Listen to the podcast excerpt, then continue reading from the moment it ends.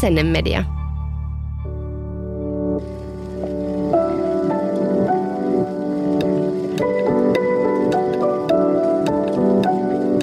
Aamukahvilla. Täällä Henrikka Reinman, sä kuuntelet Aamukahvilla podcastia ja tänään käydään läpi mun synnytyskertomus. Tätä on toivottu ihan tosi paljon, joten mä tartuin nyt härkää sarvista ja muistelen tota huuruista urakkaa nyt tällainen niin kuin ajan kanssa. Itsepähän toivoitte. Mun synnytys oli mielenkiintoinen, rankka, nelipäiväinen maraton, josta mun loppujen lopuksi jäi kuitenkin ihan tosi hyvä fiilis. Semmoinen niin onnellinen fiilis.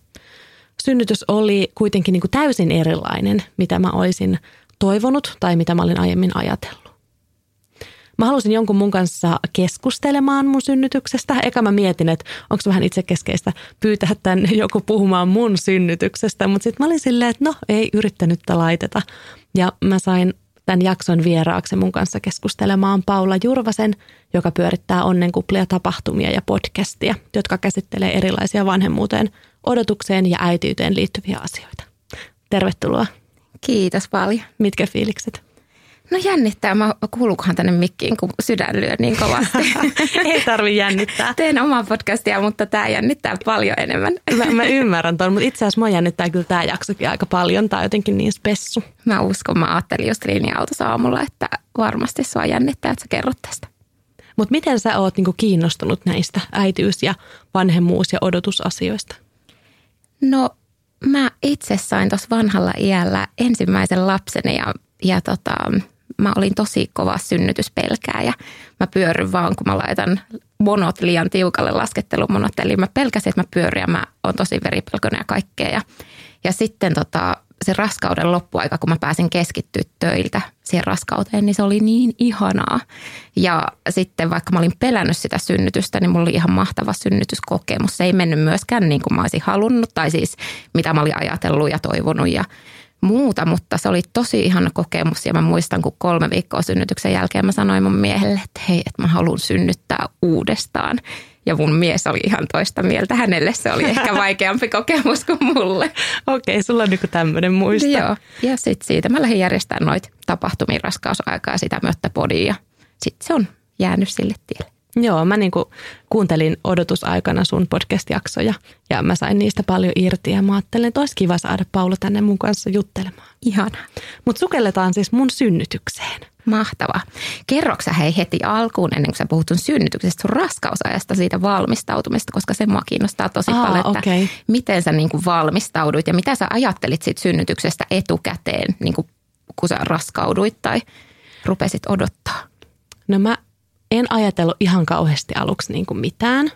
Mä olin jotenkin ajatellut, että no semmoinen sit mä oon ja mä kestän kipua ihan ok ja sinne mä menen sitten niin sairaalalle ja synnytän vähän niin kuin piersisin ja siinä se sitten on. Ja totta kai se tulee alakautta ja kaikki menee hyvin. Jotenkin semmoinen tosi simppeli paketti.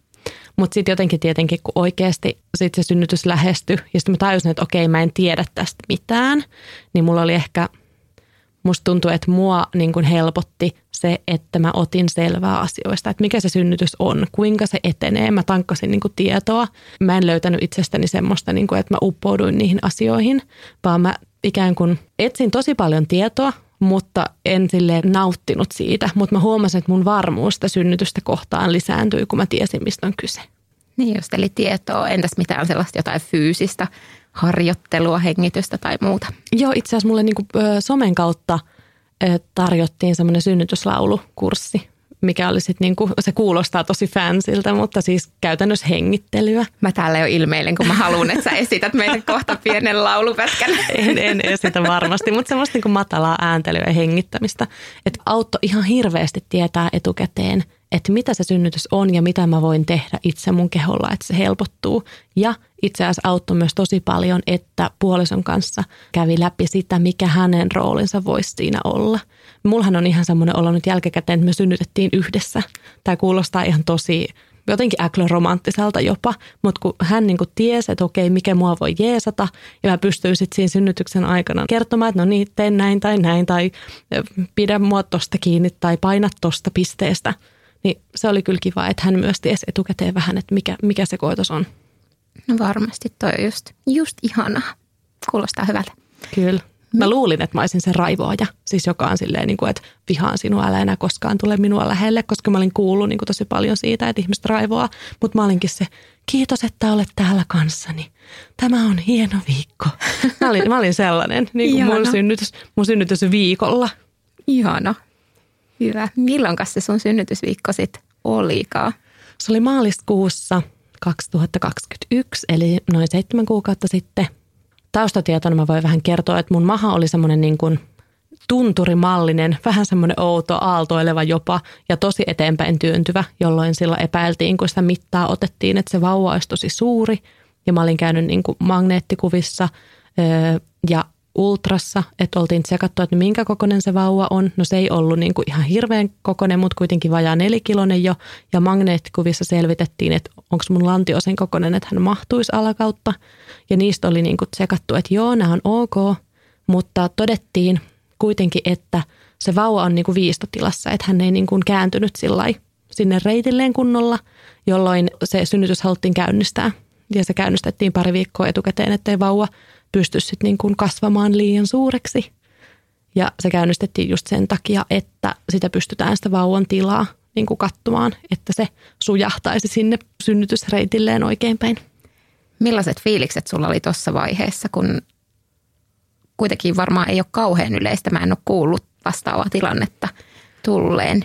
No oli jotenkin ehkä vähän niin kuin oudot, hämmentyneet. Mä olin aika sisuuntunut. Mä tein kaikkia mahdollisia spinning babies liikkeitä ja lenkkeilin ja tein vaikka mitä, että se kääntyisi se vauva niin kuin, ja että se synnytys käynnistyisi. Ja mä olin oksitosiinin lomalla hotellissa, että se jotenkin mun mielihyvä hormonit saisi sen vauvan jotenkin lähtemään liikkeelle. Mä en ollut toivonut käynnistettyä synnytystä, koska tiesin, että ne ei välttämättä aina onnistu niin niin hyvin kuin luonnollisesti käynnistyneet, mutta en mä myöskään ollut mitenkään kauhuissani. Et mä olin silleen, että no tulee miten tulee, niin kyllä se nyt varmaan niin ulos saadaan ja kuitenkin niin luotan Suomessa lääketieteeseen ja ammattilaisiin niin paljon, että oli kuitenkin semmoinen perusluottavainen olo.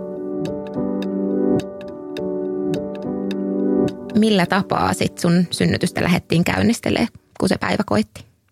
Se oli tiistai-päivä, me mentiin sinne Espoon synnytyssairaalaa keskipäivän aikaan ja ilmoittauduttiin sinne. Se oli ensinnäkin ihan tosi friikkeä jotenkin mennä silleen, nyt menemme synnyttämään. Ja oli aina ajatellut, että lähtee jotenkin vauhdilla ja sitten joku kassi vaan mukaan. Ja me oltiin saatu niin kuin valmistautua siihen ja me mentiin sinne jotenkin silleen hy- hyvin nukkuneena. Ja jotenkin tiedettiin, että no nyt menen synnyttämään. Sait sä nukuttua ennen sitä? Sain ihan hyvin, joo. Okay, ettei jännittänyt niin paljon. Miten tiesit sä jo siinä vaiheessa, että sä jäät sinne vai jäit sä sinne? Eli mikä siinä on se tilanne silloin, kun mennään käynnistämään? Ää, no kai välillä saa tulla kotiin, mutta korona-aikana vissiin on aika paljon pitänyt niin kuin, että jos sinne tulee, niin ei enää lähetetä pois. Ja lisäksi meillä on tuolta Porvoon saaristosta niin pitkä matka sinne sairaalalle, että mä olin jotenkin ajatellut, että no varmaan mä niin kuin jään sinne. Ja me oltiin se siivottu kotia ja jotenkin laitettu kaikki pakettiin silleen, että kohta tullaan vauvan kanssa. Mutta joo, va- lääkäri totesi silloin siellä Espoossa, että vauva on edelleen tässä labiilitilassa, eli niin kuin muuttuvassa tilassa. Ja se siellä karkaili ja päätä ei tuntunut yhtään ja kohdun suu oli täysin kiinni ja kohdunkaula oli täysmittainen. Että se lääkäri sanoi, että no aika korkea riski on leikkaukseen, mutta koska mun oma tahto oli siis alatiesynnytys, niin että yritetään käynnistää. Ja, tota, ja mä haluan tässä vaiheessa sanoa, että mä en todellakaan pidä sektiota mitenkään huonompana tapana synnyttää, eikä mitään tämmöistä shittiä, mutta mun oma toive oli alatiesynnytys. Se käynnistettiin sitten lääkkeellisesti ei oikein mitään muuta vaihtoehtoa siinä kohtaa ollut, kun synnytys ei ollut niin kuin edennyt mihinkään. Ja vauva karkaili minne sattuu, niin mä sain sitten ekan annoksen lääkettä nimeltä Sytotek, semmoinen pieni pilleri. Ja sitten jäätiin odottamaan. Mutta se aloitti kyllä ne supistukset sitten aika laimeina, mutta kuitenkin aloitti sitten heti. Ja mitenkäs pitkään sitten kesti sellaisia laimeita supistuksia? Ja oliko ne sellaisia, että sä pystyit kuitenkin niiden aikana ihan olemaan normaalisti vai? No joo, suht, jo? suht normaalisti niin kuin fyysisesti. Me käytiin sitten siinä illan aikana niin kuin kävelyllä. Mä muistan, mä kuvailin siellä pihalla jotain hirsitaloja ja yritin laittaa Instagramiin jotain muka perus, peruspäivitystä, että seuraajat ei niin kuin tajua, että mä oon synnyttämässä. Jotenkin mä en halunnut, että kaikki nyt niin kuin on silleen, että nyt hän synnyttää siellä, kun en ollut kertonut tuosta käynnistämisestä. Kevät oli jotenkin tulossa ja me fiilisteltiin ulkona kevättä ja otettiin laimeita supistuksia vastaan ja sitten joskus illalla, mä muistan, mä tajusin vasta pyytää niin kuin illallista. Et se niin kuin piti tajuta. Mä en niin kuin ollut tajunnut, että mun pitää, niin kuin, että mulle ei automaattisesti tuu niin kuin ruokaa päivässä. Niin sitten mä tajusin pyytää illallista ja siinäkin oltiin sitten jotenkin tosi absurdia semmoisessa omassa maailmassa vaan. E, mutta sitten illalla sain toisen annoksen syto- sytotekkiä, koska ne supistukset ei kuitenkaan ollut edistänyt sitä tilannetta mihinkään. Ja itse asiassa sen jälkeen ne supistukset oli niin kuin vahvoja, mutta ei kivuliaita. Ja siinä siis mähän olin aivan sirkuseläimenä sen mun oudommallisen mahan kanssa siellä. Että vähän väliä joku lääkäri ja lääkäriopiskelija ja kätilöjä kävi katsomassa ja aina kun joku lääkäri tuli, niin sitten voisinko käydä hakemassa opiskelijan. Ja mä sanoin, että joo, tulkaa vaan katsoa tätä mun outoa mahaa. Ja koko ajan otettiin niitä käyriä ja sisätutkimuksia. Ja se oli semmoista jotenkin täysin irrallinen kokemus mun normi-arkielämästä. Miten saitteko te olla siellä kuitenkin omassa rauhassa, kun eikö käynnistely ole joku semmoinen käynnistelyhuone, missä kaikki on yhtä aikaa vai? Se oli itse asiassa semmoinen niin lepahuone, se oli meidän oma. Se oli tosi kivaa, että se oli meidän oma. Mutta kyllä mä itse asiassa mietin, oli korona-aika, niin ei ollut edes maksusta mahdollista saada puolisolle mitään ruokaa sinne. Niin sehän on Joo. se, että ei ruokaa puolisolle ennen kuin lapsi on syntynyt. Jep, ja näitä päiviä tässä meni. Ja sitten lisäksi siellä niinku muutenkin, no tämä oli ainoa, mistä me annettiin niinku kriittistä palautetta selkeästi jälkikäteen. Että koko ajan korostetaan, että puolison tai tukihenkilön rooli on tosi tärkeä. Ja sitten hänellä oli siis semmoinen 120 ei leveä, vaan pitkä sänky siellä, semmoinen sohva, millä hän sitten nukkuu. Onneksi mä oon lyhyt, me yhdistettiin kun ne jalkopäät semmoiseen L-muotoiseen, niin me voitiin nukkua, mutta ne olot oli niin kuin ihan surkeat olla. Mutta ei nyt surkeat, tietenkin on maailmassa surkeampikin paikkoja, mutta siis oikeasti, kun se oli myös hänelle tosi tosi raskas viikko, niin oli vähän silleen, no ehkä voisi olla vaikka sänky. Todellakin. Mutta joo, sitten me mentiin nukkumaan. Sitten keskiviikko aamuna sain sitten kolmannen annoksen sitä sytotekkiä sit sisätutkimuksen jälkeen. että siellä me niinku oltiin ja aika kipeät ne supistukset oli. Että kyllä se oli ihan sikanihkeetä aina joka kerta kuulla, että no ei ole vieläkään edennyt tai ei ole kypsynyt mikään paikka tai ei nyt näytä edistystä niinku yhtään. Mulla on ihan toinen tilanne, mutta joo, se kyllä lannistaa siinä vaiheessa, kun se ei lähde etenemään. Oliko sulla semmoinen kerralla 10 senttiä aukea lapsi ulos? Ei, vaan mulla sitten se jämähti yhteen paikkaan, kun mä kanssa yritin lääkkeetöntä synnytystä.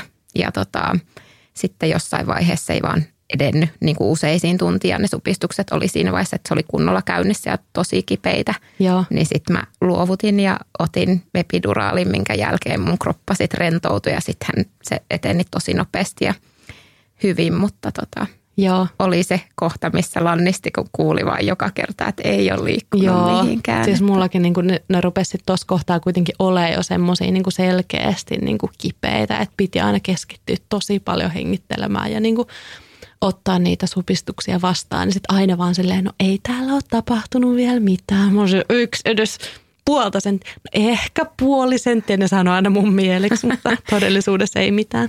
Millä tavoin sä otit niitä vastaan tai miten sä yritit lieventää sitä kiputuntemusta? Öm, tai mikä toimi? Se, se hengitys toimi tosi hyvin, että rentoutti leuan, että semmoinen jotenkin niin kuin... Niin sitähän ne sanoo, että Joo. leuka kun on rento, niin myöskin lantion pohja on rento. Joo, ja se on outoa. Ja siitä just puoliso aina muistutti, kun mun teki vielä jossain... Se on silleen matalalta, leukarentona ja jotenkin se helpotti, kun oli se masina, mistä näki, että koska ne on niinku tulossa. Niin sitten pystyi katsoa, että okei, nyt lähtee taas ja, ja tämä ei kestä ikuisuutta – silleen siinä synnytyksessä ja niissä supistuksissa oli kiinnostavaa ja myös jotenkin mielekästä, että ne ei ollut ikuisia. Että sitä ei jatkunut koko ajan yhtä vahvana. Siis mitähän kaikkea me testattiin Spinning Babies liikkeellä jossain vaiheessa, kun se vatsa oli niin ulkona, niin oli yksi kätilö, joka sitten neuvoi meille kaikkia niitä liikkeitä. Ja sitten puoliso niin nosti sitä mahaa vähän niin kuin lähemmäs mua, jolloin se vauva olisi niin kuin pääsi niin kuin lähe- liinalla. jo, li- liinalle ja käsin. Joo. Niin, nosti sitä vatsaa ja mitähän kaikkia eri asentoja ja mä roikuin ja nojauduin jotain seinää vasten ja niin kuin kaikkea mahdollista. Sitten kohta tuossa päästään, niin kuin milloin mä oikeasti sit tarvit niin kuin enemmän sitä kivun lievitystä, niin voin kertoa niistä sitten. Mutta tässä vaiheessa niin kuin aika paljon vaan silleen pysähdy, keskity siihen supistukseen. Niin kuin jotenkin ota se vasta. Mä kuvittelen, että mä oon levä meren pohjassa. Ja mä otan sen vastaan silleen, en ikinä haluaisi nähdä mitään nauhoja, videoita itsestäni niissä kohdissa. Ole levä meren pohjassa on mun paras neuvo. Mutta tästä kuitenkin ilmeisesti ymmärrän, että sulla lähti synnytys etenee jossain vaiheessa. No joo ja ei. Siis niin kuin, silloin keskiviikko-iltapäivällä supistukset oli niin kuin ekaa kertaa tosi kivuliaita ja ne alkoi tuntua myös niin kuin alaselässä. Me oltiin taas ulkona kävelemässä ja sitten vähän väliä niin kuin semmoinen, "Ää, nyt tulee taas supistus ja pysähdyttiin ja naurettiin, että jos joku auto menee tuosta ohi, ne katsoo varmaan, että mitä tuolla tapahtuu, kun mä vedän sairaalakaavussa siellä. Mutta tota, lääkäri siinä vaiheessa totesi, että nyt seurataan vielä niin kuin tunnin, että ei anneta vielä neljättä lääkettä, että jos ne supistukset alkaa koventua. Mutta sitten tunnin jälkeen lääkäri oli silleen, no ei ole edistystä ja ei voi tehdä mitään, että aamulla voisi niinku harkita leikkausta. Ja olin ihan sisuuntuneena, vedin siellä sairaalassa niitä portaita ylös ja alas ja sain niitä supistuksia aina niinku ylös, mutta sitten ne niinku illaksi taas laimeni laimenemistaan ja käytiin sitten nukkumaan silleen. Okei. Ja siis se oli outoa siellä sairaalassa, kun se homma oli niin kätilökohtaista. Siis silleen, että eri kätilöillä oli erilaisia vahvuuksia. Joku tiesi tosi paljon jostain ja joku jostain. Yksi oli Spinning Babies Master ja joku oli amme ihminen. Ja siis silleen, että se siinä huomasi, kun mekin sen aikana, mitä me oltiin siellä sen kahdeksan yötä itse asiassa lopulta, Wow. niin tavattiin siis varmaan 35 kätilöä. Ja ne kaikilla oli niin kuin eri tavat ja siis niin kuin yli kymmenen lääkäriä. Niin siinä huomasi silleen, että aina kun kätilö vuorovaihtui, niin saattoi tapahtua joku käänne. Ja tässä just niin kuin silloin yöllä kahdelta tuli kätilön vuorovaihto ja se oli sitten silleen, että nyt annetta, otetaan se neljäs annos sitä sytotekkiä. Ja sitten mä oon silleen, okei, okei. Ja sitten me nukuttiin. Ja aamulla sitten tuli erävoitto. Mä muistan siinä aamuna, me oltiin mietitty ja mä olin jumpalla jumpapallolla ja sitten oli lääkäritutkimus ja se lääkäri totesi, että kohdunkaula on lyhentynyt ja suu avautunut sen verran, että me saadaan asennettua se mekaaninen ö, ballonki. Oli se, että jee, Sen kahden päivän jälkeen ja silleen jee, parasta. Halleluja. Jep, tiedät se ballonkin? Joo, kyllä mä sen tiedän, mutta tietääkö kaikki Niin, kuulijat? siis ei varmasti. Mä, mä, voin, mä oon kirjoittanut tänne ylös, mikä se on. Se on siis sellainen mekaaninen vehje, vähän niin kuin putki, joka hiljalleen täyttyy suolaliuoksella ja niin kuin laajentaa mekaanisesti ja kypsyttää kohdun suuta. Eikö se näin ole? Joku tämmöinen. Joo, tämmöinen niin kuin mekaaninen, että on tarkoitus saada sitä synnytyskanavaa auki ja kypsäksi. Ja se on siis se ballongin, sen annetaan olla paikallaan korkeintaan niin kuin vuorokauden ajan. Ja suuremmalla osalla se ballonki irtoaa ja poistuu niin kuin itsestään jo ennen sitä vuorokautta. Ja tällöin kohdun suu on avautunut niin, että synnytyksen käynnistystä voi jatkaa niin kuin lapsiveden kalvojen puhkasulla ja tarvittaessa sitten myös oksitosiinitipalla. Miten sulla tämä toimi? Öö, no sitten se asennettiin ja mä olin ihan se, että jes, jotain edes tapahtuu, koska tämä oli niin outoa, kun ei ollut mitään tapahtunut ja kipuja on niin kuin hirveästi ja sitten ei niin kuin mitään, niin tämä tuntui tosi siistiltä. Ja oliko tämä torstai-aamu, että siinä vaiheessa oli kaksi Öö, vuorokautta mennyt joo, siellä? Joo, joo. tämä oli niin kuin torstai. Ja me taas lähdettiin kävelemään, me ka- katsottiin tuolla sairaalan, me käytiin kaikki hienot reitit siellä ja käytiin ryllimässä siellä metsissä ja otettiin kevättä vastaan supistuksen rinnalla.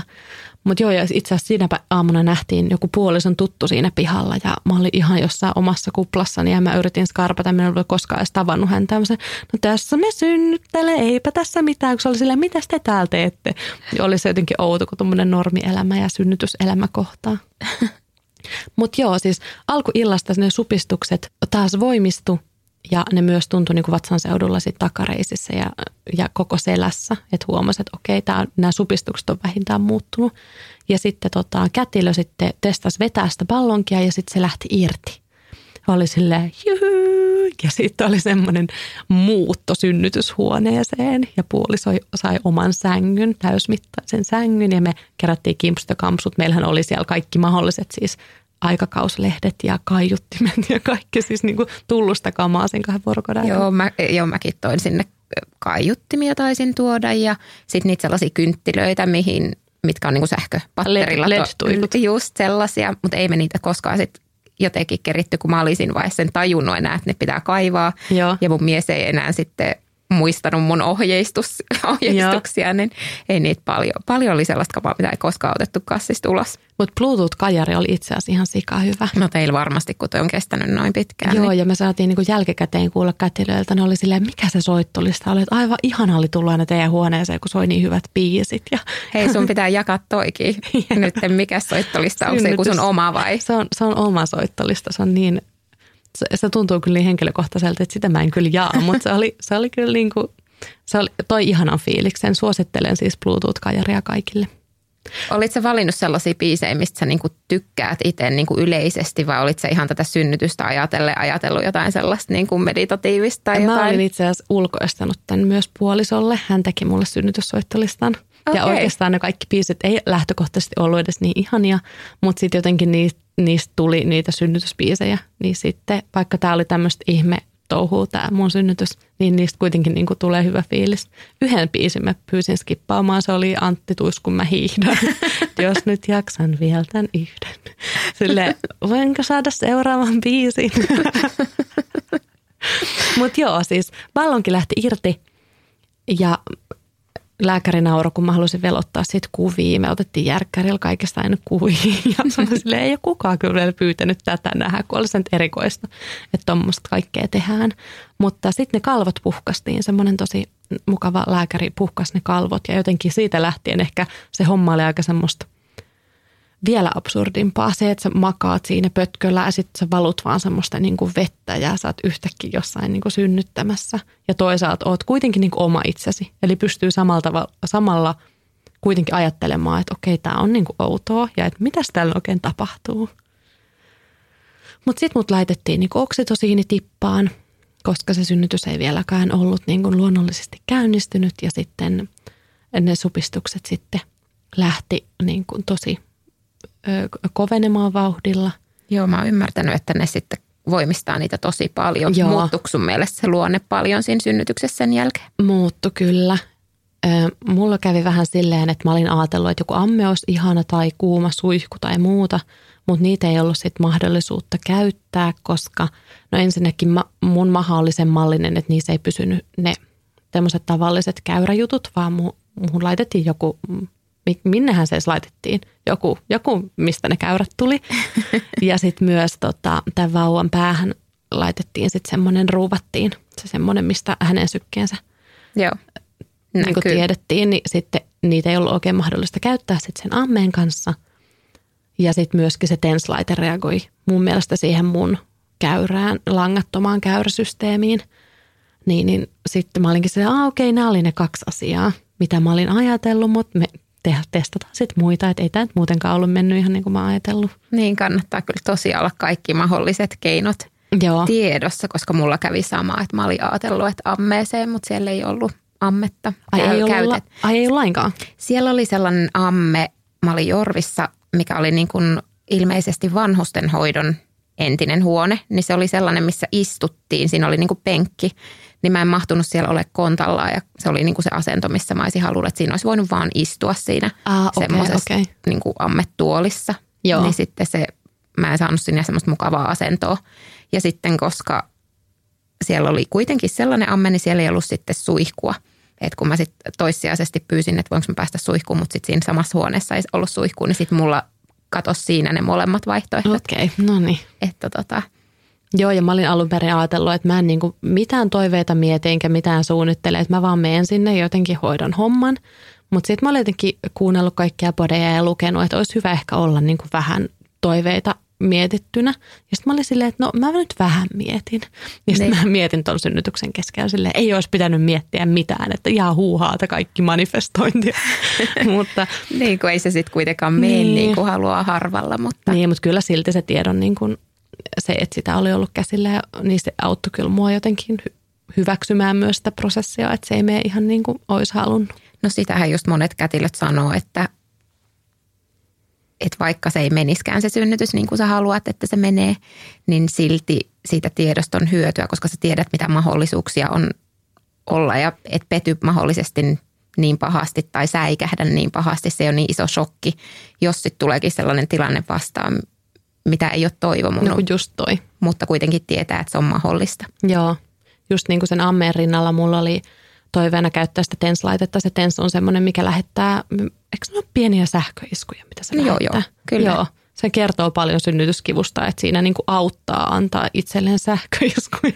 joo, ja mä olin vielä niin hölmö, kun mä pelkään siis, tai siis mä oon kipuherkkä, niin sitten mä tietysti kun aloitin käyttää TENS-laitetta, niin mä pidin sitä hyvin pienellä. Mutta sitten jotenkin synnytyksen aikana mä en tajunnut niin kuin laittaa sitä. Se olisi mennyt varmaan vielä kymmenen pykälää pare, niin kuin kovemmalle. Joo. Siitä olisi saattanut olla paljon isompi apu, jos mä olisin tajunnut niin kuin koventaa sitä, mutta mä käytin sitä sillä pienellä lie- liekillä koko ajan. Ja, mutta semmoinen henkinen tuki ainakin. Joo, kyllä.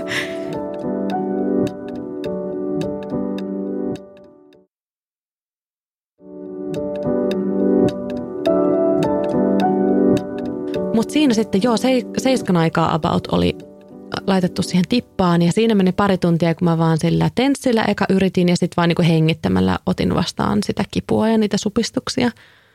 Ja just se vauva laitettiin kiinni sillä ruuvarilla seurantaan ja siinä oli niinku tosi vahvasti just se puolison rooli, että hän – paino mulla vaikka täältä alaselästä semmoisia tiettyjä kohtia, mitä mä olin jostain nettivideosta vaan kattonut, että mikä Sama. voisi olla. Joo, ja se oli niin kuin, mä olin silleen, täysiä, ja se niin kuin aivan täysillä paino mun alaselästä jotain pisteitä. Joo, ihan sama. Ja Joo. tätä kesti meillä neljä, viisi tuntia. Hän Joo. oli sen takia niin fyysisesti niin poikki sen jälkeen, kun mä olin aina vaan, että kovempaa, kovempaa. Joo, ja sitten oli jotain semmoista, että ehkä mä välillä niin kuin roikuin jotenkin hänessä. Nämä Joo. on vähän huurusia suoraan sanoen mulle nämä ajat. Okei, okay, eli tämä alkaa olla sellaista aikaa, missä muisti vähän katkeilee. Voi olla, että varmaan väsymyksestäkin tuommoisen pitkän rupeaman jälkeen. Joo, ja vähän niin kuin semmoista, että kun niitä, niille kokemuksille ei ole mitään semmoista paikkaa mun muistissa, että mihin mä voisin niitä verrata, niin tuntuu, että ne, mäkin olin onneksi kirjoittanut ylös tästä, että miten tämä homma meni, koska en mä niin kuin oman muistivaras pystyisi ole yhtään. Mm. Mutta sitten rupesi kipuolemaan aika kova. Mä oon kirjoittanut 22-30 01, niin mun apuna oli sitten akvarakkulat. Okei, Test- sä kokeilit Joo, niitä. mä olin sitten sille, mulla oli itse asiassa ihan semmoinen kiva kätilö, joka, mä olin silleen, että no, olisiko sulla mitään mulle nyt antaa, että nyt tuntuu, että niinku ei riitä enää tämä hengittelyhomma. Ja, ja sitten mä olin sanonut, että mä niin, niin pitkään haluan testaa lääkkeettömästi, kun se on mahdollista. Ja sitten jos näyttää, että, että ei riitä, niin sitten vaihdetaan lääkkeellisiin – mutta hän oli sitten, mitäs nämä rakkulat, tai olisinko mä itse sanonut, että mitäs ne rakkulat, että testataan vaikka niitä. Että oli myös ihan kiinnostunut niin kuin erilaisista vaihtoehdoista ja sitten se laittoi mulle niitä. Se on semmoisia, vähän niin kuin vesikelloille laitetaan iho. Joo. Eli ihon alle pistetään niin kuin, vähän niin kuin rokotepiikillä vettä. Mun mielestä on ihan puhdasta vettä. Ja miltä se tuntuu? No se, se laittaminen oli tosi kivuliasta. Niin kuin, ö, selkään, mutta sitten mulla sattui ihan sairaasti nivusiin noin supistukset siinä vaiheessa.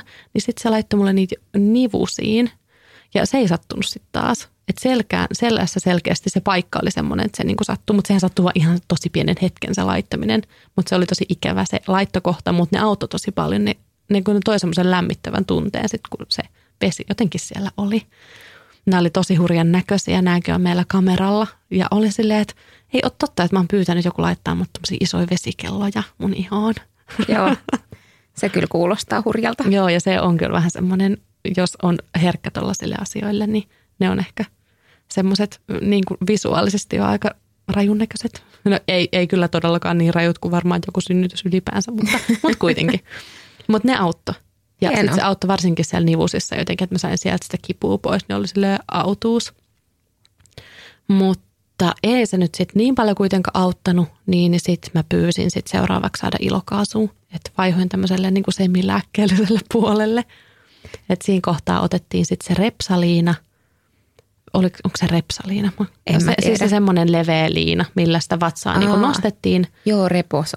Sama, joo. sama asia varmasti. joo. Ja sitten ilokaasua mä vedin naamaan ö, kolmeen asti yöllä – Joo, miten, miten sun mies, kokeiliko hän ilokaasua?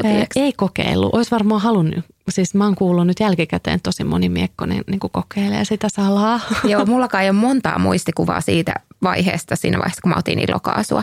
Mutta semmoinen pien niin kuin herähys muista mulla on, että mä olin silleen, että mun supistus on alkamassa ja sitten mies oli kokeilemassa sitä ilokaasia. Mä olin silleen, että se on mun, anna mulle.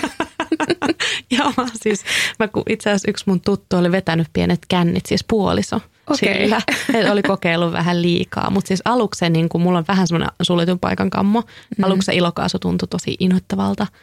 Mutta sitten kun sitä muutamat hömpsyt sai, niin sitten sehän oli ihan super ihanaa. Ja okay. sillä mä vedin sitten niin mitä kolme, kolme tuntia niin sen avulla. Joo, mäkin käytin siitä. Mä en osaa sanoa, että oliko siitä oikeasti mitään apua, mutta kai se auttoi siihen keskittymiseen ja hengittämiseen. Ehkä sekin, joo, että sitä niin kuin hengitti, koska oli se maski siinä naamalla. Joo. Mutta kyllä musta tuntuu, että siitä aineestakin oli jotenkin apua, mutta mä oon kyllä kuullut myös niistä, kellä tulee siitä paha olo. Joo. Mutta mulle se toimi tosi hyvin. Mutta siis tämän kaiken välissä mä sirkuseläimenä olen mun oudon mahankaa ja kaikki kävi katsomassa ja toteamassa, että ei ole edennyt mihinkään. Et se oli aina niin kuin mä että ei voi olla totta, että mua sattuu näin sairaasti. Että on pakko edetä. Joo, ja niin kuin, että joka paikka on niivoset ja alaselet ja reidet ja kaikkea. Että pakko on niin kuin jotain tapahtuu, mutta ei mitään. Ja sitten niinku 3.30 yöllä sitten kätilö sanoi, että sä rupeat olemaan niinku semmoisessa horkassa. Mä niinku tärisin silleen niinku kauttaaltani ja oli kuitenkin niinku pusattu aika kauan ja ei mitään edistystä. Hän sanoi, että, että mit, miten sä koet tämän. Ja mä sanoin, että saisinko mä epiduraalin, että olisi niinku varmaan ihan järkevää, jos tätä halutaan edistää, että niinku tähän tulisi jotain jeesiä. Ja se anestesialääkäri oli vielä ihan jotenkin supernihkeä. Se jotenkin moitti mua, kun mä jotenkin tärisin siinä Eikä. tilanteessa ja hän ei saanut sitä, niin kuin ensin mä olin kylkiä makuulla ja se laittoi sitä ja se jotenkin nikama kahdesti jotenkin se epäonnistui se laitto ja sitten mä nousin niin semmoiseen etukumaraan ja sitten mä jotenkin vahingossa kädellä, hän oli sanonut, että ei saa sinne taakse osua kädellä, koska se niin, kuin niin tarkasti pistettiin hyki, siis mikä se on desifiointiin. Desi, niin. Ja mä sitten niinku siinä horkassa jotenkin vahingossa silleen laitoin käden sinne ja no niin, nyt mun pitää tehdä uudestaan. Ja mä muistan, kun mä ajattelin, että ei ole totta. Voi ei. Et niinku, ja kaikki muut oli ollut tosi ihania. Joo, kaik, kaikki pitää totta. hyväksyä synnyttäjältä. Joo, ja, ja siis se kello on 3.30. Mä oon täällä nyt niinku hitto torstai e, perjantai välisenä yönä. Mä oon tullut tänne tiistaina ja en mäkään haluaisi olla.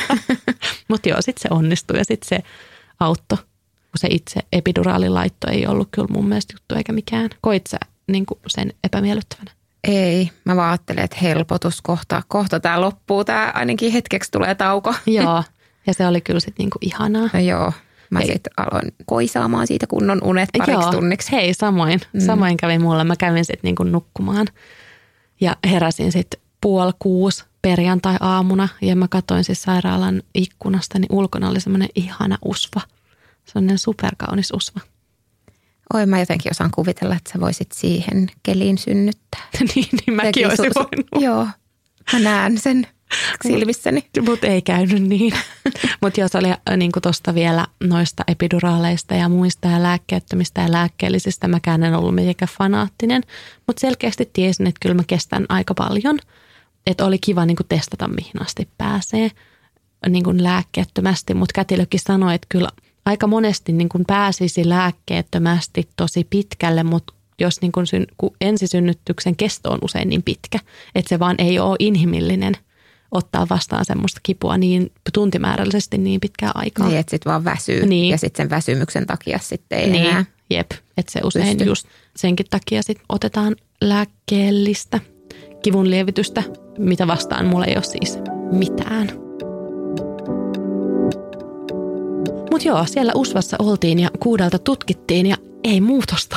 Ei, ei, ei siitä siis. Olisiko se ollut kolme senttiä, mikä oli tähän asti päästy. Tai joku älytön ja se koko, mikä se on se, mikä lyhenee kohdun. Se, Kaula. Joku aukenee ja joku lyhenee. Kohdun suu. Suu aukeaa ja joo, kaula lyhenee. Joo, siis kaula ei ollut vieläkään lyhentynyt täysin. Ja se kohdun suu oli sitten kolme senttiä auki. Ja, ja sitten tota, testattiin siinä lääkärin toiveesti konttausasentoa ja siis mä tämän viikon aikana testasin siis varmaan ihan kaiken mahdollisen, mitä voi vaan ikinä olla. Että oikein semmoinen kunnon portfolio, että mitä kaikkea olet testannut. Mä nauroin, kun mä luin sitä mun synnytystarinaa, mitä kätilöt oli kirjoittanut, niin siellä on semmoinen lista. On kokeillut. Mutta joo, sitten mä sain uuden epiduraalin vielä. Mutta tippa otettiin sitten siinä vaiheessa pois, kun jotenkin sykkeet alkoi heittelemään ja, ja muuta. Ja sitten todettiin, että, että ehkäpä voisi sitten leikkausta ruveta miettimään. Kunnes tuli kätilön vuoronvaihto ja hän on silleen, ei kyllä tästä vielä alateitse tulee, että oksitosiini takaisin. Ja sitten se ei niin kuin sit enää vaikuttanut niihin sykkeisiin ja uusi epiduraali ja nyt yritetään ja Ja sitten mitähän me siellä kaikkea tanssittiin ja jumppailtiin ja otettiin kipua vastaan ja aivan semmoista häröilyä. Kunnes sitten lääkärit taas tutki eikä mitään, mitään muutosta. Ja hän sitten sanoi, että nyt on niitä jo ennalta määrättyjä leikkauksia, sektioleikkauksia meneillään, että, että ne hoidetaan niin kuin alta pois, kun ei tämä ollut varsinainen hätätilanne. Joo. Mutta sen jälkeen sitten olisi, olisi mun vuoro mennä leikkauspöydälle. Ja mit, mitä sä ajattelit tässä vaiheessa, joko sä aloit olemaan sen leikkauksen kannalla vai vieläkin, kun sä halusit? Kyllä mä vieläkin halusin, niin kuin mä olin silleen, että ei ole totta, kun ne koko ajan se fiilis itsessä muuttu, että ne supistukset tuntui koko ajan erilaisilta, niin mä ajattelin, että pakkohan tämän on lähteä niin kuin etenemään ja mä oon ehkä myös semmoinen, että mä ajattelen, että mulle, mulle käy just, että mä saan mitä mä haluan, siis en tietenkään ihan kaikessa elämässä, mutta mä jotenkin jotenkin on semmoinen optimisti, että mä oon se, että mm. kyllä tämä tästä vielä, että kyllä tässä joku ihme käy ja mä jotenkin uskoin siihen joo, kyllä, kyllä vahvasti. Näen itseni samassa joo. tilanteessa, joo. Ja jotenkin sitten kun olin täysin niissä lääkehuuruissa, niin oli silleen, no kyllä mä vielä, niin kuin, että saisinko mä pari tuntia. En tietenkään halunnut tehdä vauvan, että jos vauvan terveys olisi millään tavalla niin kuin vaakalaudalla, niin sitten en olisi niin kuin miettinyt tällaista, mutta kun ei ollut sellaista tilannetta. No sitten tuli taas uusi kätilö ja ja hän oli silleen, joo nyt, nyt tämä lähtee, että mulla on muutama konkreettinen idea ja me testattiin jotain tiettyjä asentoja ja mitä kaikkea ja oksitosiinia ja ja joku semmoinen vieraileva kätilö tuli tekemään mulle semmoisen oudon pyöräytyksen ja jotain siis, mulla oli jalat tuommoisen jumppapallon päällä ja lääkäri ehdotti sellaista ja sitten vielä väännettiin ja sitten tota, mulla oli niinku lopulta semmoiset niinku ihan hullut supistukset. Semmoista mä ajattelen, että oikeasti, että mä näen nyt Jeesuksen ja taivaan ja kaiken niinku tulevaisuuden siis niinku mun silmissä sumeni. Ja mä ajattelin, että nyt, että nyt tää lähti käyntiin. Se tuntui oikeasti ihan siltä, että nyt mä oon siis niinku, että nyt tää lähti vauhilla. Ja mä olin silleen, nyt, jes, että nyt, ja mä, mä, varmaan sanoinkin siinä, että nyt on niinku pakko edennyt. Niin, nyt on niin paha. Jep, ja sitten tulee lääkäri ja tilanne edelleen sama. Joo, mä muistelen kanssa, että mulla on ollut tollainen tunne, että tämä on nyt pakostakin, tämä on nyt tosi toiveikkaana, että nyt tämä on varmaan yhdeksän senttiä. Joo. Ei, kun se sama viisi. Jep, mutta just silleen, että ei mitään. Mutta tota, sitten mulla oli niinku ilta oli tässä vaiheessa siis mennyt, että me oltiin taas koko päivä jumppailtu ja tehty ja ilta oli sitten kuusi kello ja sitten käytiin pitkä keskustelu lääkärin ja lääkäriopiskelijakätilön kanssa, että mitä tehdään. Ja mä olin vielä siinä silleen, että näettekö te mitään mahdollisuutta tässä? Ja että niinku, auttaako joku pari tunnin, parin tunnin kattominen mitään? Ja ne oli silleen, että no ei ne nyt kuitenkaan, ei ne niinku usko. Ja että nyt olisi niinku hyvä väli, että ei ole ketään sektioleikkauksessa ja voitaisiin tehdä asiat tosi rauhassa ja – ja on tässä nyt niin kuin tehty tosi paljon kaikkea niin kuin näiden neljän päivän aikana. Ja et voi olla, että sitten vauva rupeaa reagoimaan kohta.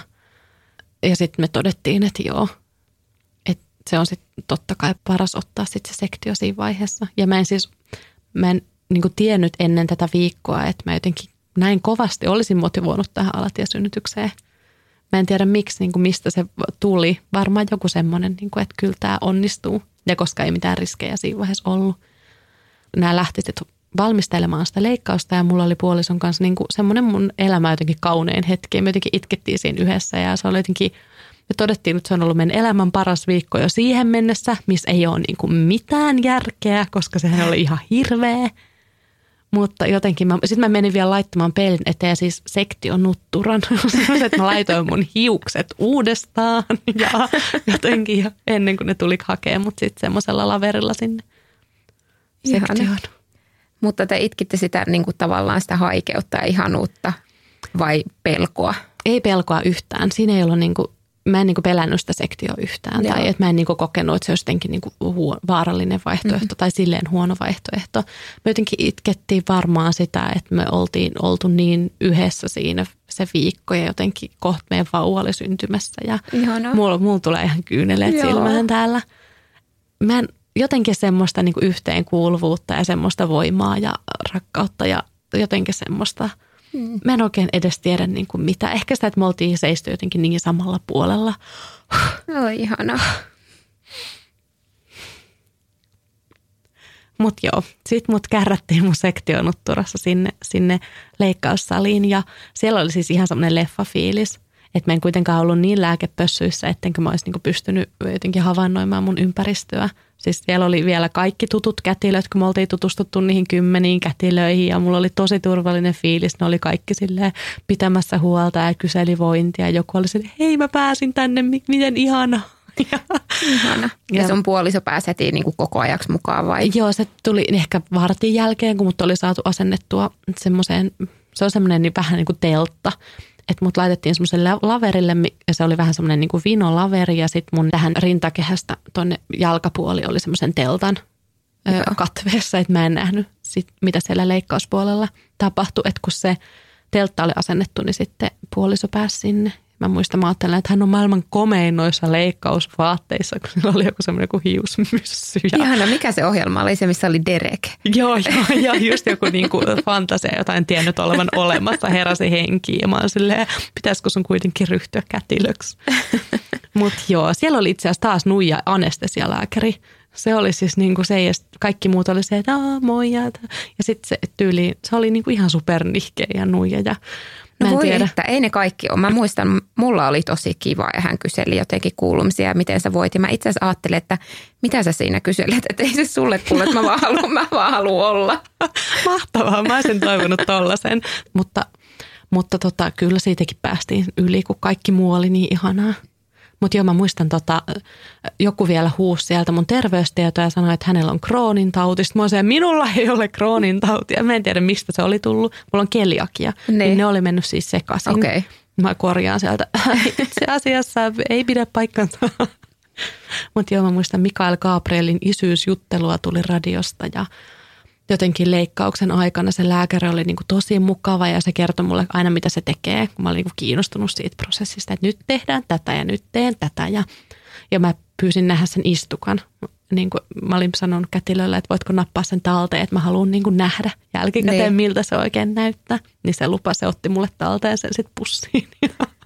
Miltä se tota, tuntui sitten? Tunsit sä itse sitä, kun niin kuin avattiin vatsaa tai miten päin sulle tehtiin se viilto? Öö, tehtiin silleen ö, poikkiviilto tuonne niin bikinirajan alaosaan, että se ei ollut niin kuin hätäsektio, vaan kiireellinen sektio. Hätäsektiossa kai usein tehdään, tai aina tehdään se pystyviilto.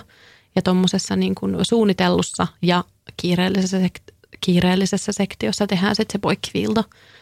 Että se on tuommoinen, niin mitähän se olisi 20 senttiä pitkä viilto, joka jää piiloon alushousujen alle – Okay. Mutta tunsin semmoista, niin kuin, mä en ihan tarkalleen muista, mutta ei ollut mitenkään epämiellyttävää, mutta semmoista niin kuin jotain, mutta en yhtään kipua siis todellakaan. Joo. En ihan kauheasti ehkä mitään. Kuuluuko sitten sit mitään ääniä? Mä ajattelen vaan, ajattelen, kun oot hammaslääkärissä, jos ne niin kuin poraa, niin sä kuulet sen suomissa korvissa sellaisen niin kuin luun Mä en oikein äänen. muista, mutta mä en myöskään ole kauhean herkkä millekään. Okay. Että varmaan mä muistaisin, jos mulla olisi jotain kammoja jollekin. Mulla ei ole mitään niin kuin veri ja neula ja mitään kammoja. Että mä enemmänkin olin silleen, uh, onpa mielenkiintoista nähdä tämä prosessi. Siis enemmän si- si- siltä niin. kannalta niin kuin olin siellä. Ja ehkä sitten vaan niin paljon keskitty siihen, että kuulee niin kuin ekan kerran sen oman vauvan. Ja miten nopeasti sitten kuulu jotain? Siinä meni siis siitä, kun puoliso tuli saliin, niin se oli joku reilu vartti. Joo. kun hän oli niin kuin maailmassa.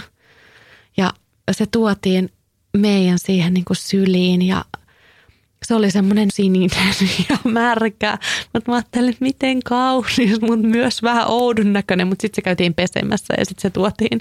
Ja sitten mä olin vaan se, että miten sulla on niin upeat pienet silmät. Ja mehän itkettiin niin kuin aivan siis. Oi. Jos itkettiin silloin siellä ennen leikkausta, niin se oli siis, ei me niin kuin pystytty tolpilla yhtään. Me vaan siis itkettiin itkemistä. Oi, mä kuvittelin aina, että mä koko mun sen, mä itken kanssa tosi herkästi.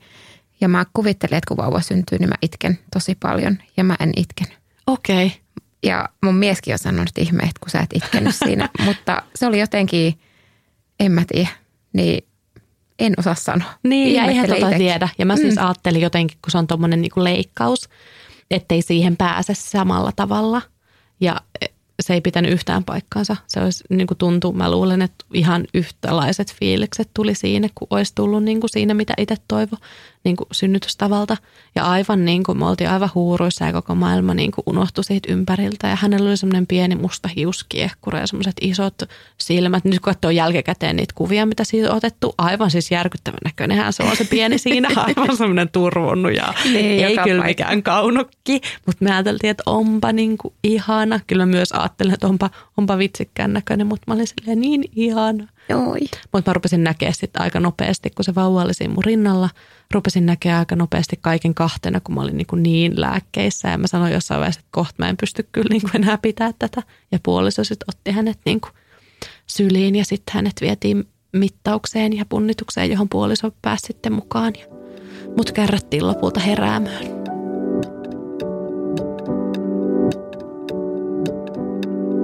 Ja pääsit se sitten, oliko sieltä pitkä aika sitten, että sä pääsit yhteen miehen ja vauvan kanssa? Heräämös oli koko perhe sitten myös heti. Niin just ihan. Et, joo, ja siellä me opeteltiin sitten imetystä kätilön kanssa ja, ja sinne se toinen kätilö tuli esittelemään mulle sitä istukkaa. mä en halunnut säilyttää sitä tai syödä sitä tai mitään, mutta se vaan tuli näyttämään mulle siellä, että miltä se näytti. Se oli semmoinen niin kuin oikeasti aika järjettömän ison kokonen, semmoinen niin kuin verinen mölli. Ja se esitti, että täällä on tämmöinen mikäli ja kammio jotain. Näit sä sun istukon? En. Se tuli mun mielestä silleen, että se tuli sieltä riekaleisena, että se ei tullut kokonaisena okay. jotenkin, että paloina, mutta Joo. ei mulle tullut mieleen kysyä. Muistit sä, niin kuin, tiesit sä muuten etukäteen sun synnytyksessä, että sun pitää synnyttää se istukkakin? Joo, kyllä mä sen tiesin, mutta tota, en mä niin kuin ajatellut sitä siinä vaiheessa. Siinä vaiheessa oli se vauva – Joo. vauva tota sylissä ja sitten kun on epiduraali, kun ei tunne mitään, niin he niin hoiti totta. sieltä kaiken sitten. Joo. Muutamat nirhaummat jotenkin ompelivat ja en mä niin kuin se kaikki on mennyt sitten ohi siinä. Joo, kun muutamalta on just kuullut, että kun synnytyksen jälkeen, sen jälkeen kun se vauva on tullut maailmaan, niin pitää vielä synnyttää siis istukka ulos. Niin, niin mon, monelle on, se on tullut niin yllätyksenä, että se tapahtuu. Ja sitten vaan silleen, ei vieläkö tässä pitää ruveta jotain pusaamaan, mutta sehän on aika helppo juttu sen vauvan Joo. päänkoon jälkeen. Joo, mä oon kyllä kuullut, että joidenkin pitää ihan sitä oikeasti synnyttää ja tehdä työtä, mutta mun ei kyllä tarvinnut muuta kuin maata. Ja sitten mun mielestä ne he niinku paineli ne kätilöt jossain vaiheessa sit mun vatsaa sillä että se sitten tuli sieltä ulos. Joo. Et en mä tiedä. Ehkä se vaihtelee, totta kai. Niin, niin. Joo, tuossa leikkauksessa tietenkin se napattiin sieltä samalla ja kaavittiin. Esim. jälkivuoto on paljon pienempää, kun se kai jotenkin kaavitaan tyhjemmäksi se kohtu sieltä jo niin siinä just. leikkauspöydällä. Mä en ihan tiedä. Ja huom, tämä ei ole mikään siis terveystiedon ammattilaisten siis jakso. Tai eihän sulla ei, ole mitään sellaista ei, koulutusta. Ei, ei mitään. Että suhtautukaan tähän kuin fantasiana. Fantasia-podcastina, että en ota mitään vastuuta mistään niin kuin faktoista. Hyvä, ja mäkin olen vaan koke, koke, kokenut asiasta. En tiedä mistään mitään. Mäkin aina sanon just tuolla pidin vauvakahvilaa tänään ja jut, juteltiin jotain vauvaunista ja Mä sanoin, että näin meni meillä, mutta tämä oli kokemus, älkää kuunnelko yhtään mitä mä sanon. Joo. Että, että mä en halua ottaa siitä niin kuin vastuuta, että että sitten mun podissa asiantuntijat puhuu, niin heitä voi kuunnella, mutta ei mua. Joo, joo. Tehdään näin. Mutta jos sieltä heräämöstä oli vielä niin kuin hyvä muisto se, että mä vihdoin niin kuin sain mansikkapillimehua ja vettä, kun mä en ollut tyyliin saanut johonkin ikuisuuteen mitään ruokaa. Pitikö sun olla syömättä siinä ennen sitä sektio. Piti, joo. Siis ihan sairaan kauan. Siis yli se koko päivä. niin kuin, en ollut syönyt siis ikuisuuteen. Mä yleensä syön silleen vähintään viisi kertaa päivässä ja tosi paljon. Sanottiinko siinä, että sun pitää niin kuin valmistautua siihen mahdolliseen sektioon olemaan syömättä? Joo, ja sitten kun mä olin valmistautunut siihen vähän niin kuin koko päivän. Että okay. se saattaa kohta tulla ja sitten aina tuli joku uusi plääni. Mutta kyllä tota, jotain semmoista energisoivaa juomaa mä sain, mitä sitten joku kätilö sanoi, että ei tämä haittaa, että tätä voit juoda.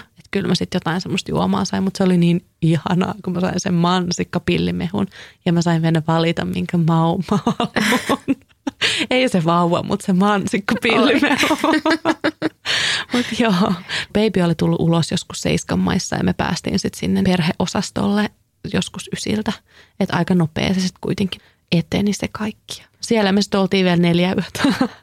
Ja millainen fiilis sulla jäi tuosta kaikesta synnyttämisestä tai minkälainen tunne sulla oli silloin synnyttämisen jälkeen? Mä itse muistan sen, että ei niinku huomannut sitä väsymystä vaikka ollut nukkunut kahteen yöhön, niin mä en ollut niin väsynyt. Mä en tajua, se vauva oli siinä, niin se antoi mulle jotain energiaa. Mä, mä en tuohon voi samaistua yhtään. Mä niin olin kysynyt siellä kesken synnytyksen jossain vaiheessa kätilöltä, että jos mä en jaksa siellä perheosastolla pitää vaan sit vauvasta huolta, eikä puolisokaan jaksa viikon jälkeen, niin pitääkö joku muu sieltä huolta? Ja ne nauro vähän niin kuin, no varmasti sitten joo. Mutta mä, mä olin kyllä tosi väsynyt ja sitten mä kyllä ö, olin kyllä sitten sen leikkauksen jälkeen ja kaiken jälkeen niin puhki, että kyllä vaikka silloin ekana yönä sitten, kun puoliso vaihto vaippaa ja muuta ja sitten imetin, mutta en tehnyt kyllä tyyliin mitään muuta moneen päivään. Että et puoliso sitten hoiti kaiken muun ja kärräs mulle ruuat ja mä olin kyllä tosi poikki. Mä en kyllä saanut mitään semmoista ihan hullua energiaa. Et mä olisin toivonut, että joku olisi ottanut meidän vauva viikoksi hoitoa sen jälkeen, että mä olisin saanut levätä.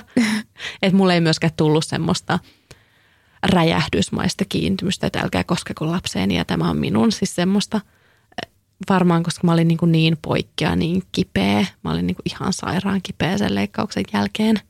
Mutta mulla nousi kyllä semmoinen niin suojelureaktio sitä vauvaa kohtaan ja semmoinen, niin kuin, että mä teen kaikkeni, että sulla on kaikki hyvin. Niin. se mulla niin kuin tuli, mutta et ikään kuin jos mä olisin tieteen valossa tietänyt, että on ihan sama kuka sitä hetken hoitaa, niin mä olisin varmasti antanut sen hoitoja ja nukkunut itse. Mutta jäin kuitenkin tosi onnellinen ja hyvä fiilis jälkikäteen siitä viikosta. Niin, ihana. Joo. Tosi tuommoinen pitkä kokemus ja sitten ihana, että siitä jää semmoinen hyvä kokemus. Teillä on selvästi ollut myös ihana puuki teidän miehen kanssa, niin Joo, se, se varmasti vaikuttaa tosi paljon. Joo, mä jotenkin mä just ajattelin, että mä olisin raivoja, mutta mä en ollutkaan. Ja mä mä, mä tosi moni on, kun on kuullut tämän mun synnytystarinan, niin on ollut silleen, että ihan kauheita, että olisit voinut vaan suoraan päästä sen leikkaukseen, eikä olisi tarvinnut tota kaikkea niin kuin duunaa ennen sitä. Ja mulla oli just taas niin päinvastainen fiilis, että mulla oli semmoinen olo, tämä on kuitenkin semmoinen perusluonteeltani aika semmoinen periksi antamaton, että mulla ei niin kuin jäänyt jossitteluvaraa siinä, että olisiko se voinut tulla alateitse. Että sitten kun mä ikään kuin tein kaikkeni ja me nähtiin, niin kuin, että okei, se ei tuu sitä niin kuin ö, alatiereittien maailmaan, niin mun ei tarvi jossitella, vaan mä oon silleen, että no niin, näin hän tuli nyt ja se oli hänelle niin kuin ainoa ja paras reitti. Ja sitten oli niin kuin aivan upeata niin kuin luottaa Suomen terveydenhuollon ammattilaisiin ja jotenkin mulla oli koko ajan kyllä semmoinen turvallinen olo. Miten näin jälkikäteen? Onko sulla millainen tunne? Valmistautuisit se jotenkin eri tavalla nyt synnytykseen tai tuliko sulle sellainen tunne, että jos mä teen tämän toi, niin kuin jos mulle tulee toinen lapsi, niin tämän mä teen toista? Toisella tavalla? No ei varmaan. Mä ehkä en ollut lukenut siitä sektiosta juuri mitään ennakkoon, tai siis vaan niin perus, koska mä ajattelin, että mä fokusoidun tähän mun omaan synnytystoiveeseen, että ehkä siitä olisi ollut kiinnostavaa tietää ennakkoon enemmän. Hmm, ei, ei oikeastaan. Mulla, mulla oli kyllä semmoinen fiilis, että mä tein asiat niin kuin mä ehkä tekisin seuraavallakin kerralla – että en edelleenkään niin hyppää semmoiseen mihinkään huuruiseen äitikuplaan ja käytä koko vapaa-aikaa niin siihen, että suunnittelen mun synnytystä ja teen vaaleanpunaisia kirjekuoriin niin rakkauskirjeitä synnyttäjä itselleni. Mutta tieto on kyllä niin kuin edelleen se, mitä mä haluan ja, ja no nyt sitä toki on ennakkoon. Mutta kyllä mä luulen, että aika paljon se unohtuu, että kyllä meilläkin on haaveissa useampi lapsi, jos vaan niin siunaantuu – että varmaan mä sitten taas tankkaan tietoa ennakkoon. Niin kyllä sitä jotenkin kaipaa sitten uudestaan ja aina tulee jotain uutta, kun ottaa uudesta, uudesta lähteestä tai uudella tavalla, niin, niin. sitten ehkä jotain sitten Niinpä. tulee u- uusia oivalluksia. Jep, mutta oli tämä kyllä niinku ristiriitainen viikko, että periaatteessa tämä oli aika jopa tietyllä tavalla traumatisoivaa jopa, siis semmoista tosi rankkaa ja periaatteessa hirveintä, mitä mä oon kokenut ja sitten samalla niinku parasta, mitä on kokenut. Että en mä pysty kyllä vieläkään samaistumaan niihin, niin kuin, no sun, sun, sulle vaikka synnytys oli tämmöinen voimauttava kokemus, niin mä en niin kuin esimerkiksi semmoista saanut. Mä, toiv, mä toivoin sellaista, mutta mä en päässyt siihen, mutta silti mä oon tosi onnellinen ja niin kuin mun synnytyksen jälkeen – että ei mulla edelleenkään tule mikään riemullinen fiilis, kun joku on silleen, että synnyttäminen on parasta, mitä on, että voisin aina vain synnyttää. Ja mä oon silleen, sä et, sä et ole synnyttänyt samalla tavalla kuin mä. että kyllä, kyllä myös niillä huutelijoilla on usein aika, niin kuin, no erilaiset synnytyskokemukset usein. Niin ja ehkä en mä tiedä, pakkohan ne oli olla jotain hormonihuuruja silloin kolme viikkoa synnytyksen jälkeen, koska kyllä mä nyt kaksi puoli vuotta sen jälkeen, niin en mä nyt ehkä silleen vapaaehtoisesti lähtisi. Synnyttelemään niin. harrastuksena. Joo, ei se ehkä kuitenkaan sellainen ollut, vaikka silloin muutama viikko sen jälkeen tuntuikin, että jes, se oli ihana. Mutta se oli vaan niin hyvä kokemus Joo, ja kokonaisuudessaan. Ehkä, jep, ja kuitenkin niin kuin mullekin odotusaika sen valtavan mahankaan oli aika raskas ja se oli vähän niin kuin jopa traumatisoiva verrattuna sitten se synnytys oli kuitenkin vaan neljä päivää. Siis silleen, että se on tosi lyhyt aika verrattuna siihen odotukseen ja siihen niin kuin palautumiseen. Niin ehkä helposti ennakkoon sille synnytykselle antoi tosi suuren painoarvon, vaikka ne odotus ja palautuminen on paljon isommat palaset kaikessa. Millainen olo sulla jäi kuunnella tätä paahtamista tästä mun synnytyksestä? Mulla on jotenkin semmoinen niin tyhjä olo. Toi jotenkin niin pitkä toi sun synnytys, että mä koin itse, että mun oma synnytys oli pitkä, kun se oli kaksi päivää ja, tai niin kuin kaksi yötä meni siinä. Mutta toi sun synnytys oli niin pitkä, jotenkin... Joudut kuuntelemaan pitkän pätkän. Niin, ja oli se, semmoinen tyhjä, mutta kuitenkin ihana kuulla sitten teidän yhteydestä sitten sun puolison kanssa ja – ja miten positiivisesti sä kuitenkin ajattelet kaikkea. Mä voin samastua sua, että jos mulla olisi ollut tuo tilanne, varmaan olisi mennyt aika lailla samalla tavalla. Mä oon myöskin semmoinen hyvin periksi antamaton, että niin kuin nyt mennään ja tehdään, että viimeiseen asti. Että sitten kunnes joku suosittelee oikeasti. Että joo, mutta varmasti ehkä toi mahan juttu on sellainen, että ei monella tule vastaan, niin kuin, että mahan muodon takia jouduttaisiin käynnistämään, mutta sitten että se käynnistäminen ja se tuommoinen sen synnytyksen kulku sit voi olla aika kuitenkin yleinen, mikä, niin. mikä voi osua niin kuin ihmiselle kohdalle. Joo, ja kyllä itse asiassa mullakin mä jo tiedän pari, kelle on käynyt vähän samantyyppisesti. Ja eihän mullakaan niin kuin se vatsan muodon takia varsinaisesti käynnistetty, vaan koska sen muodon takia se vauva taisi olla siellä vähän omassa tilassaan, mutta joo, joo mutta välillisesti. Joo, joo, niin. Kiitos Paula, kun olit mun kanssa. No et varsinaisesti ehkä juttelemassa, kuuntelemassa enemmänkin. Kiitos, että sain tulla.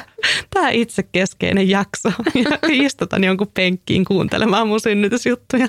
No kuka parempi, kun mä, mä rakastan puhua synnytyksistä. No niinpä, niin siksi mä pyysin just sut tänne. Mutta siis ottakaa kuuntelun Onnenkuplia podcastin jaksot ja seuratkaa muutenkin Paulan juttuja ja meininkiä somessa. Mistä sut voi löytää? Annapa tulla semmoinen pieni mainospuhe kaikesta, mitä sä teet. No www.onnenkuplia.fi, sieltä löytyy kaikkia. Onnenkuplia podi tosiaan varmaan yleisimmiltä alustoilta ja Instasta ja Facebookista. Hyvä. Menkää kuuntelemaan, jättäkää kommentteja molemmille. Jee. Yeah. Ja voikaa hyvin ja synnytelkää ahkerasti tai olkaa synnyttelemättä ja nauttikaa raskausajasta tai olkaa nauttimatta. Ja jos olette tukihenkilöitä, tai muita vaan läheisiä, niin olkaa ainakin vankkumattomana tukena alati. Kuulemme taas.